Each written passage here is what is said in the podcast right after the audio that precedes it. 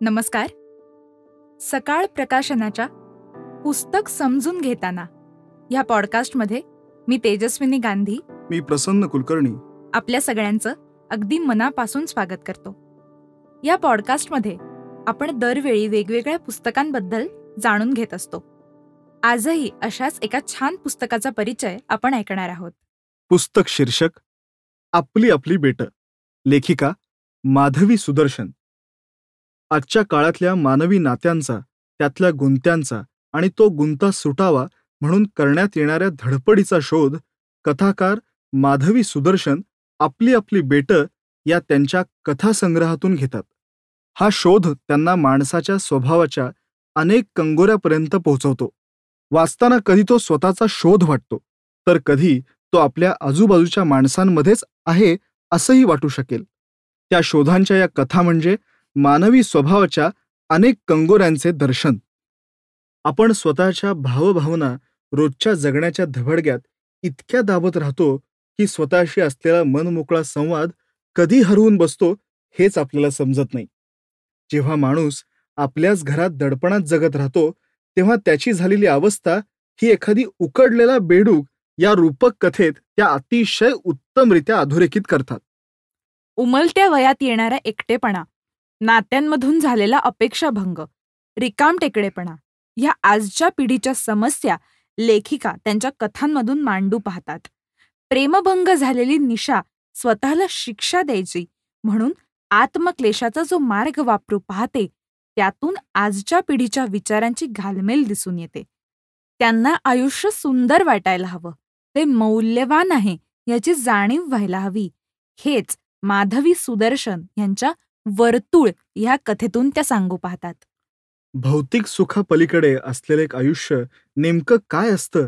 आणि एकाच घरात राहणाऱ्या पण एकमेकांकडे बिलकुल न पाहता आत्मकेंद्रित जगत राहणाऱ्या कुटुंबाची एक साधीशी गोष्ट आपली आपली बेट या कथेत लेखिकेनं अगदी चपखल आणि मार्मिक मांडली आहे. सुखाच्या नादात आणि शोधात आपण आपल्या हातातल्या साध्या गोष्टी कशा गमवून बसतो हे सांगायचा प्रयत्न त्यांनी या कथेतून केला आहे. माणसांचे स्वभाव हे प्रत्येक वेळी आदर्श असतीलच असं नाही. बऱ्याचदा अनेक गोष्टी एकमेकांशी जुळत नसूनही आपण त्या प्रयत्नपूर्वक जुळवून घ्यायचा प्रयत्न करतो. पण इतक्या तडजोडी करूनही समोरचा माणूस काही स्वतःचा स्वभाव बदलायला तयार होत नसेल तर अशी माणसं आयुष्यात आल्यावर काय होतं हे जाणून घेण्यासाठी कुत्र्याचं शेपूट ही कथा लेखिका त्यांच्या सहज शैलीत मांडतात. शहरात राहणारा माणूस दिवसेंदिवस एकलकोंडा होत चालला आहे.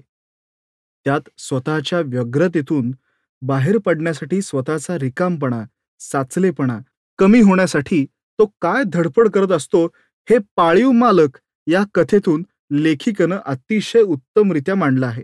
त्याचबरोबर या धडपडीतून निर्माण होणारी उबगही त्यांनी वेगळ्या भाषेत मांडली आहे. जगण्यातला विरोधाभास ठळकपणे काही कथांमध्ये दिसून येतो. विशेषत गुलाब आणि बाभळी या कथेत तो जाणवतो.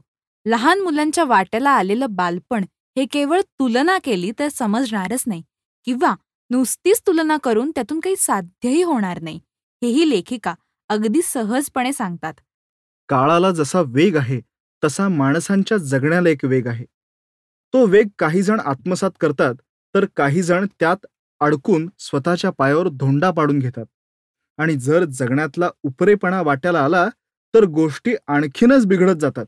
एका मूर्ख बेपरवा भुरट्या चोराची रंजक गोष्ट लेखिकेनं खूप ताकदीनं या कथासंग्रहात मांडली आहे. मी ती आणि तो या दीर्घ कथेत घडणाऱ्या नाट्यमय घडामोडी स्त्री पुरुष नातेसंबंधांच्या पार्श्वभूमीवर अतिशय दमदारपणे मांडले आहेत. माणूस जगात कुठेही राहिला कितीही शिकला कितीही प्रतिष्ठा कमवली तरीही त्याची वृत्ती जर चांगली नसेल तर त्याचा शेवट कसा होतो हे या कथेतून मांडण्याचा प्रयत्न लेखिकेनं अगदी चांगल्या पद्धतीनं केला आहे. एकूण दहा कथा असलेला हा संग्रह वाचकांच्या मनात विविध प्रश्न उभे करतो जे प्रश्न खूप आधीपासूनच अनुत्तरित आहेत आणि आजही त्यांची आदर्श उत्तरं सापडलेली नाहीत. त्या प्रश्नांना लेखिका कथांच्या माध्यमातून वाचा फोडू पाहते. आजच्या काळातल्या ज्या समस्या आहेत त्यावर हा कथासंग्रह बोट ठेवतो. लेखिकानं नोंदवलेल्या अनेक गोष्टी या वैश्विक आहेत. स्थळ काळ याचा संबंध जरी असला तरीही त्या सगळीकडे लागू होतील अशा आहेत. हे या कथासंग्रहाचं वैशिष्ट्य आहे.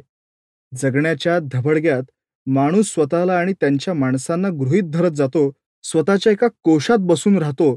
त्या कोशात त्याची संवेदनशीलता बोथट कधी होते हे समजत नाही. या कोशाच्या बेटात आजच्या काळातला माणूस इतका मशगूल होतो की आजूबाजूच्या जगण्याचा आस्वाद घ्यायचा राहून जातो. तो आस्वाद घेण्याची आठवण माधवी सुदर्शन यांच्या कथांमधून वाचकांना करून देतात. मानवी नात्यांमधले संघर्ष अपेक्षा आणि त्यात होणारे चढ उतार हे रोजच्या जगण्याचा एक अविभाज्य भाग आहेत. मग खरेपणा साधेपणा आपलेपणा सरलता माणुसकी ह्या मूल्यांची तडजोड करत आयुष्य जगायचं की आपल्या आपल्या बेटांवर राहूनही त्या मूल्यांची जोपासना करत आयुष्य जगायचं हा मूलभूत प्रश्न लेखिका आपल्या या कथासंग्रहातून वाचकांसमोर त्यांच्या स्वतःला आलेल्या व्यावसायिक आणि वैयक्तिक अनुभवांमधून अतिशय सोप्या शैलीत आणि वाचनीय पद्धतीनं मांडतात ह्यात शंकाच नाही. हा कथासंग्रह आपल्या संग्रही हवा असं जर तुम्हाला वाटत असेल तर W W W dot Sakal publications dot com ह्या आमच्या वेबसाईटवर हा कथासंग्रह विक्रीसाठी उपलब्ध आहे. ॲमेझॉन आणि फ्लिपकार्ट या दोन्ही प्लॅटफॉर्म्सवरून सुद्धा तुम्ही हा कथासंग्रह विकत घेऊ शकता. या कथासंग्रहाची किंमत आहे दीडशे रुपये आणि पृष्ठसंख्या आहे एकशे अठ्ठावीस. आमच्याशी थेट संपर्क साधून तुम्हाला जर पुस्तक विकत घ्यायचं असेल तर आमचा संपर्क क्रमांक आहे पाच वेळा आठ एकोणपन्नास शून्य पन्नास आठ आठ आठ आठ आठ एकोणपन्नास शून्य पन्नास ह्याच संपर्क क्रमांकावर संपर्क साधून तुम्ही पुस्तकाविषयीचा अभिप्रायही आमच्यापर्यंत पोहोचवू शकता. धन्यवाद.